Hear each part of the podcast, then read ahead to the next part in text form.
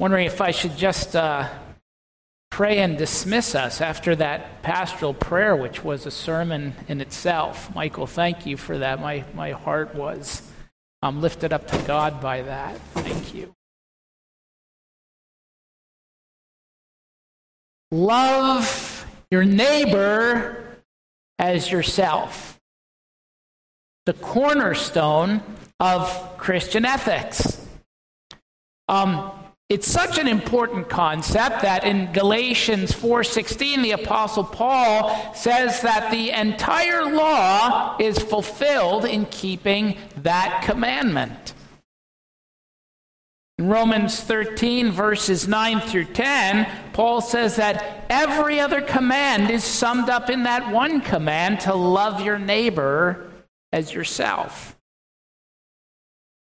And when Jesus was asked what the greatest commandment was, he said, It's to love the Lord your God with all your heart and all your soul and all your strength and all your mind. And the second is like it, to love your neighbor as yourself.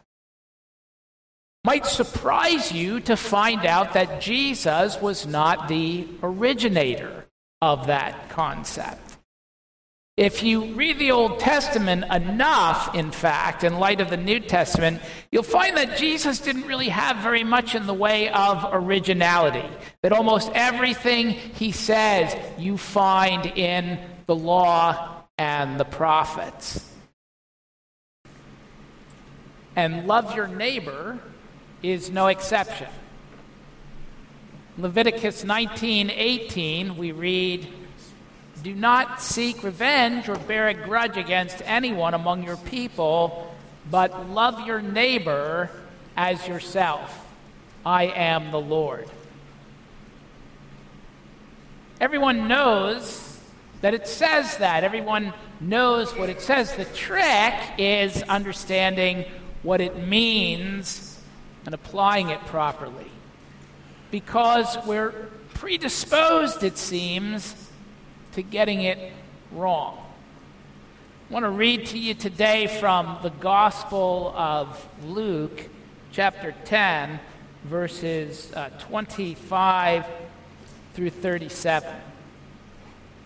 On one occasion, an expert in the law stood up to test Jesus. And, teacher, he asked, What must I do to inherit eternal life? What is written in the law? He replied. How do you read it? He answered, Love the Lord your God with all your heart and with all your soul and with all your strength and with all your mind, and love your neighbor as yourself. Well, you've answered correctly, Jesus replied. Do this, and you will live. But he wanted to justify himself, so he asked Jesus, And who is my neighbor? In reply, Jesus said, A man was going down from Jerusalem to Jericho when he fell into the hands of robbers. They stripped him of his clothes, beat him, and went away, leaving him half dead. A priest happened to be going down the same road, and when he saw the man, he passed by on the other side. So, to a Levite, when he came to the place and saw him, passed by on the other side. But a Samaritan, as he traveled, came where the man was, and when he saw him, he took pity on him. He went to him and bandaged his wounds, pouring on oil and wine. Then he put the man on his own donkey, took him to an inn, and took care of him. The next day he took out two silver coins and gave them to the innkeeper. Look after him, he said, and when I return, I will reimburse you for any extra expense you may have. Which of these three do you think was neighbor to the man who fell into the hands of the robbers? The expert in the law replied, The one who had mercy on him. Jesus told him, Go and do likewise. And Lord, uh, pray that by your word and spirit today that you would teach us to go and do likewise. Through Christ our Lord. Amen. Therefore, it's an important word. Whenever we see it or hear it, it means as a result of, consequently. It's a word that we find often in the Bible. In Romans chapter 6, after telling us that we have died with Christ and we've been raised with Christ, Paul says, Therefore, do not let sin reign in your mortal bodies so that you obey its lusts. That is, as a result of our being united to Christ in his death and his resurrection, therefore, we are to count ourselves dead to sin and alive to God in Jesus Christ. Therefore, Therefore, is a word that we find often in the Bible, but it's also a word that we must use for ourselves if we're to obey the Bible, if we're not to read this book just as a historical curiosity, but we're to read it as uh, for what it is, the Word of God. It tells us things, and we're to draw conclusions. It's to make a difference in our life. God's Word says this, therefore.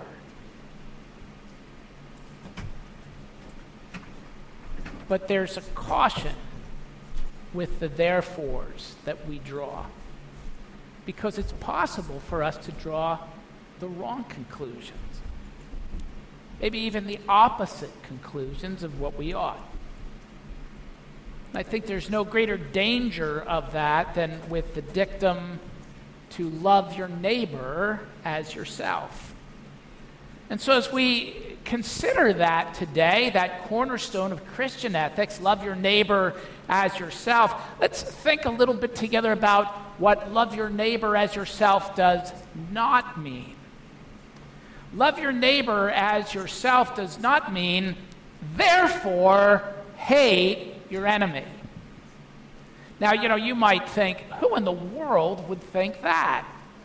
Well, that was the common understanding of it in Jesus' day. In Matthew chapter 5, in that section that's come to be called the Sermon on the Mount, Jesus said, You've heard that it was said, You shall love your neighbor and hate your enemy. But I say to you, love your enemies and pray for those who persecute you, so that you may be sons of your Father who is in heaven. I think it's worth pointing out and just want to draw your attention to the fact that if you read through Matthew chapter 5, this thing called the Sermon on the Mount, Jesus will often be quoting scripture, and yet Jesus never says, It has been written, but I say to you. Jesus never uh, contradicts or contravenes what the scriptures themselves say, but what he always says is, You have heard that it was said. You've heard that people, in reading God's word, have drawn conclusions about it. But I say to you. And what Jesus is talking about is the therefore that people conclude. He's talking particularly here about the therefore that the teachers of the law had concluded. Love your neighbor means, therefore, hate your enemies. And I can hear the process of the sound exegesis of the teachers of the law. Now, it would go something like this. Leviticus 19:18 says, "Do not seek revenge or bear a grudge against anyone among the sons of your people, but love your neighbor as yourself." And so they would say, well, let's engage in some good sound exegesis here. Look at the context, and it's clear that when we're told, do not seek revenge or bear a grudge against anyone among the sons of your people, that is my fellow Jew, people who are my countrymen, people who believe as I do. We're part of my culture, my context, my people. But love your neighbor as yourself, well, that refers then to the same. The neighbor is those people of my culture, my context, those people who believe as I do, my countrymen. Therefore, we're to love our neighbors, our fellow Jews, and to hate our enemies. And Jesus says, no. In verses 46 and 47 of Matthew 5, he says, For if you love those who love you, what reward do you have? Do not even the tax collectors do the same? And if you greet only your own people, what are you doing more than others? Don't even pagans do that? He says, Rather, love your enemies and pray for those who persecute you. And you see, those who were drawing the conclusion, the therefore of what it meant to love your neighbor as yourself, made two mistakes. The first mistake should be really obvious to see is that the therefore doesn't follow, not, not necessarily, not absolutely, even if we could limit neighbor here to meaning fellow Jew, fellow countryman, one who believes as I do. It does not follow, therefore, that I ought to hate everyone else. Love your neighbor and hate your enemies. And the second is that in determining whether love should be exclusive, it's something that I show only to people who are like me, or inclusive, all people, even strangers, even enemies, they concluded that love should exclude certain people. Jesus said love should include all people. And here's the tricky part, you know. Because it's possible, as we see from the Pharisees and the teachers of the law, to know the Bible and not know God. Jesus tells us what the Bible means because he knows God. Now, here's the tricky part for us because we only know God through the Scriptures. But it's a reminder to us, a warning to us, to be careful that we so easily can read the scriptures for the purpose of justifying our own selfishness, our own sin, our own hatred, and lay that at God's feet, thereby take his name in vain. Well, you see it in this expert of the law when he answers Jesus correctly, Jesus says, Do this and you will live. But wanting to justify himself, he said, And who is my neighbor?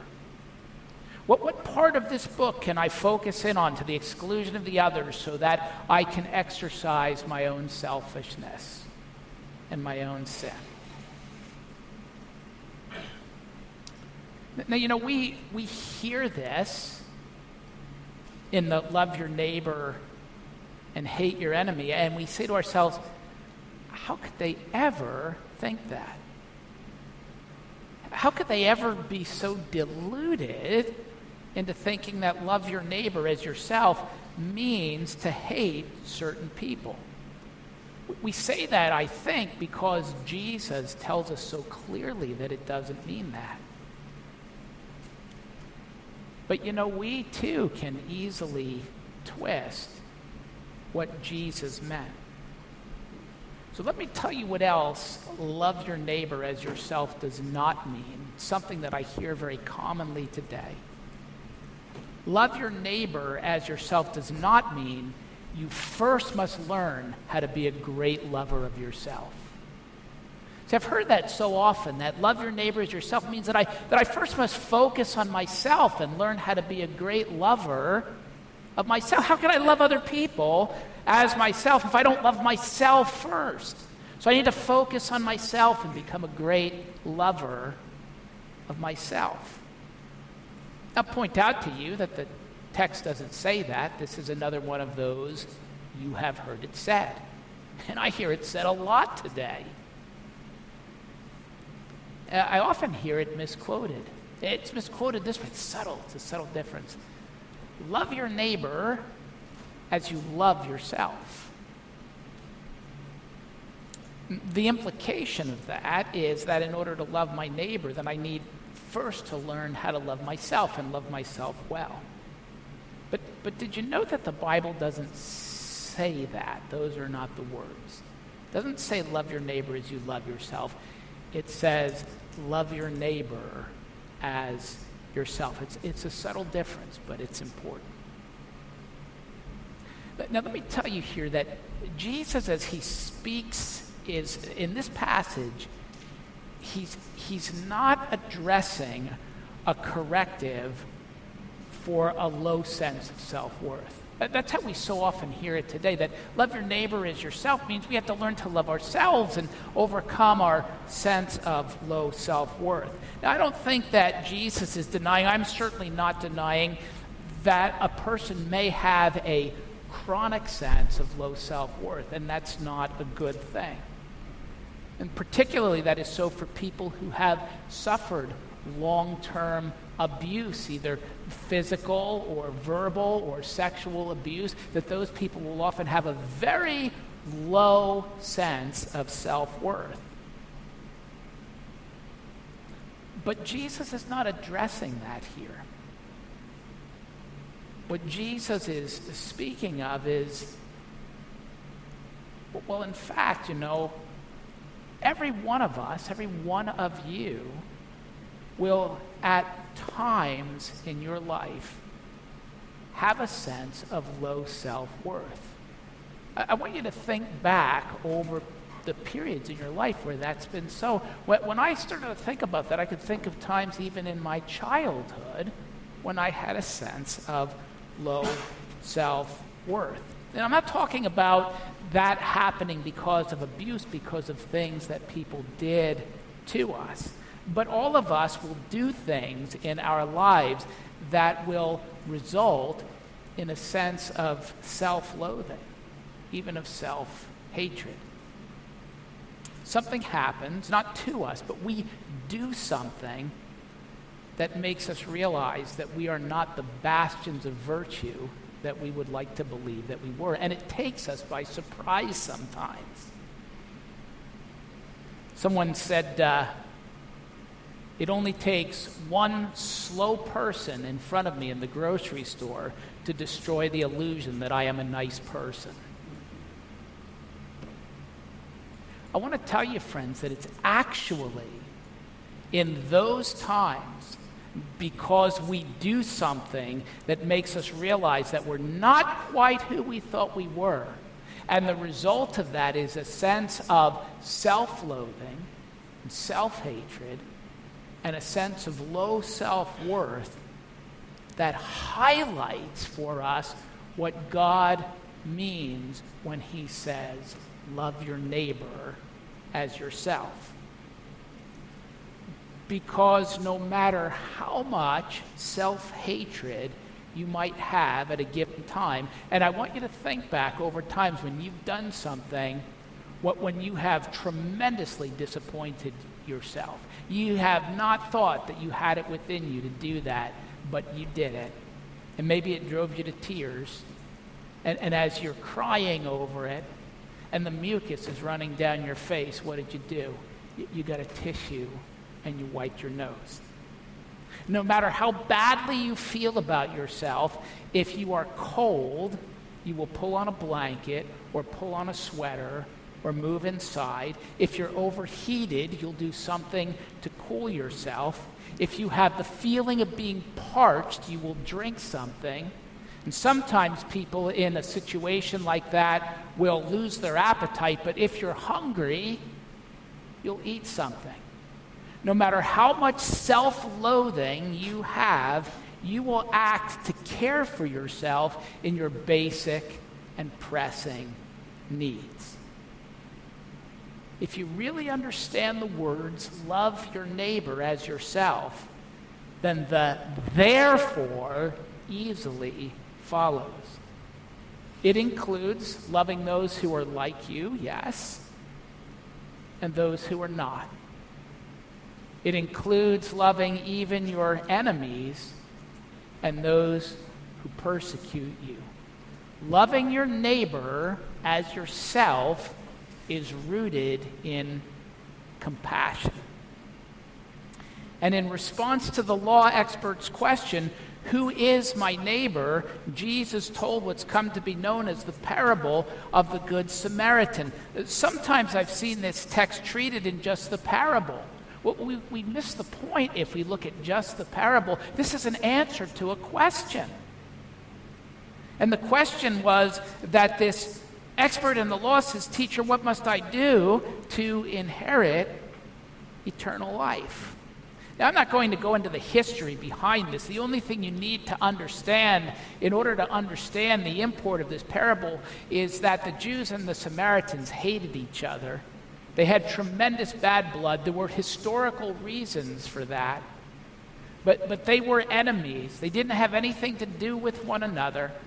And in fact, oftentimes, if a Jew was traveling from Jerusalem up north, say to Nazareth or something, uh, he would go way out of his way rather than take the short route through Samaria. That's how much they hated the Samaritans, and the Samaritans returned the hatred.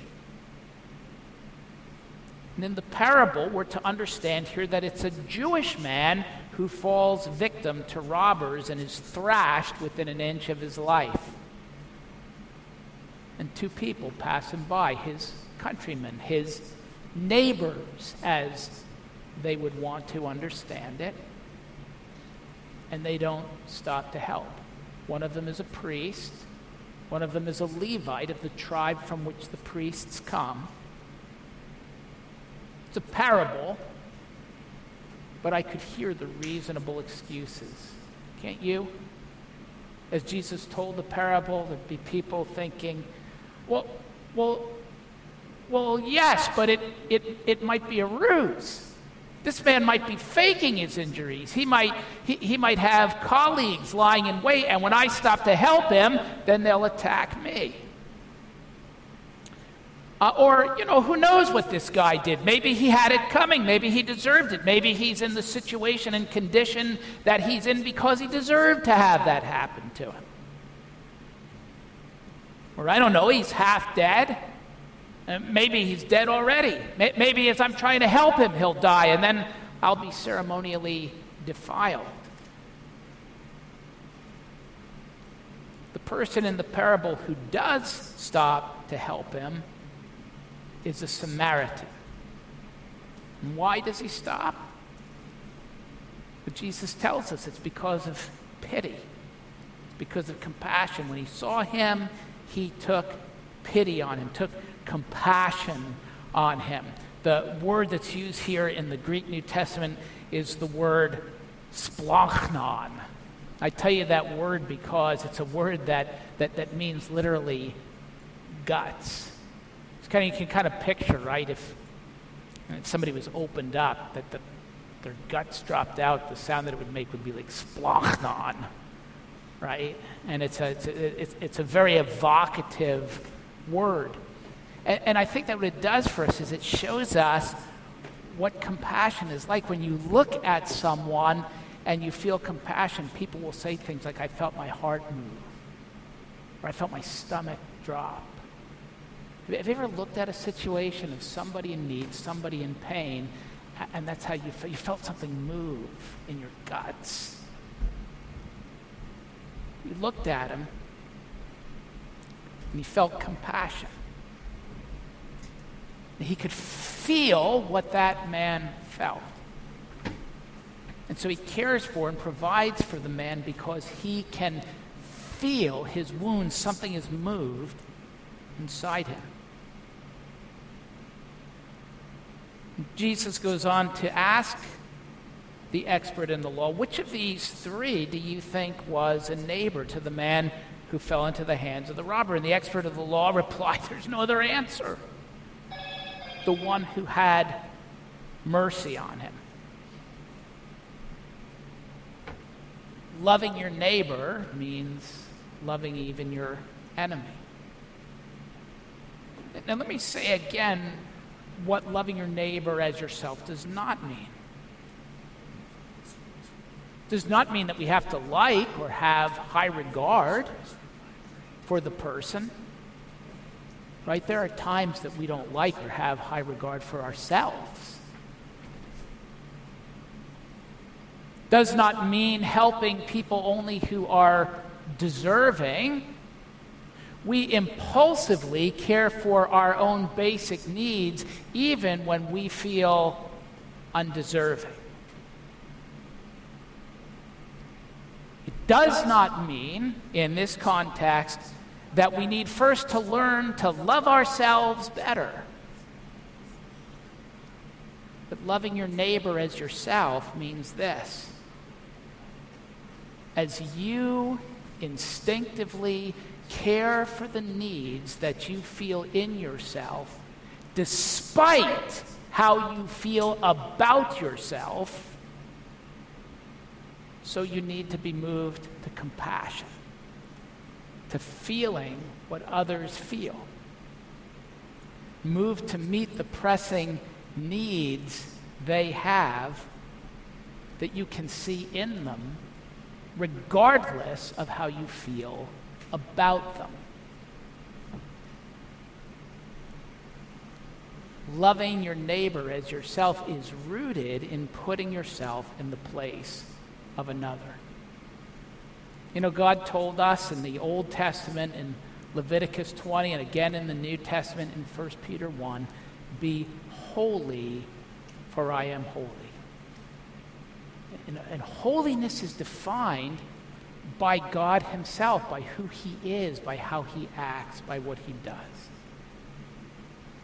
Countless times in the Old Testament, we're told of God's compassion and over and over again in the New Testament, the Gospels tell us Jesus had compassion.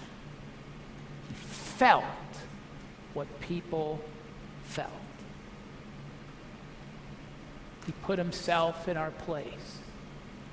And not, you know, not just in his heart and in his mind, but in the incarnation in a very real way, he put himself in our place all the way to the cross. And there he felt our loss, he felt our grief, he felt our shame, he felt our alienation from God and our alienation from one another. He felt it all so that he could do something about it and bring us relief. And in the incarnation, the God who calls us to love our neighbor became our neighbor so that he could love us as he calls us to love one another. Loving your neighbor does not mean hating your enemy. In fact, you're called to love your enemies. Loving your neighbor does not mean learning to love yourself better first. In fact, we understand best what it means to love our neighbors as ourselves when we have a sense of low self worth and see that we still care for ourselves and our basic needs. And we do that best. Perhaps we can do it only when we have received the compassion of God in the love that He's shown to us in Jesus Christ. Loving your neighbor as yourself means exactly what it says love your neighbor as yourself. Would you pray with me?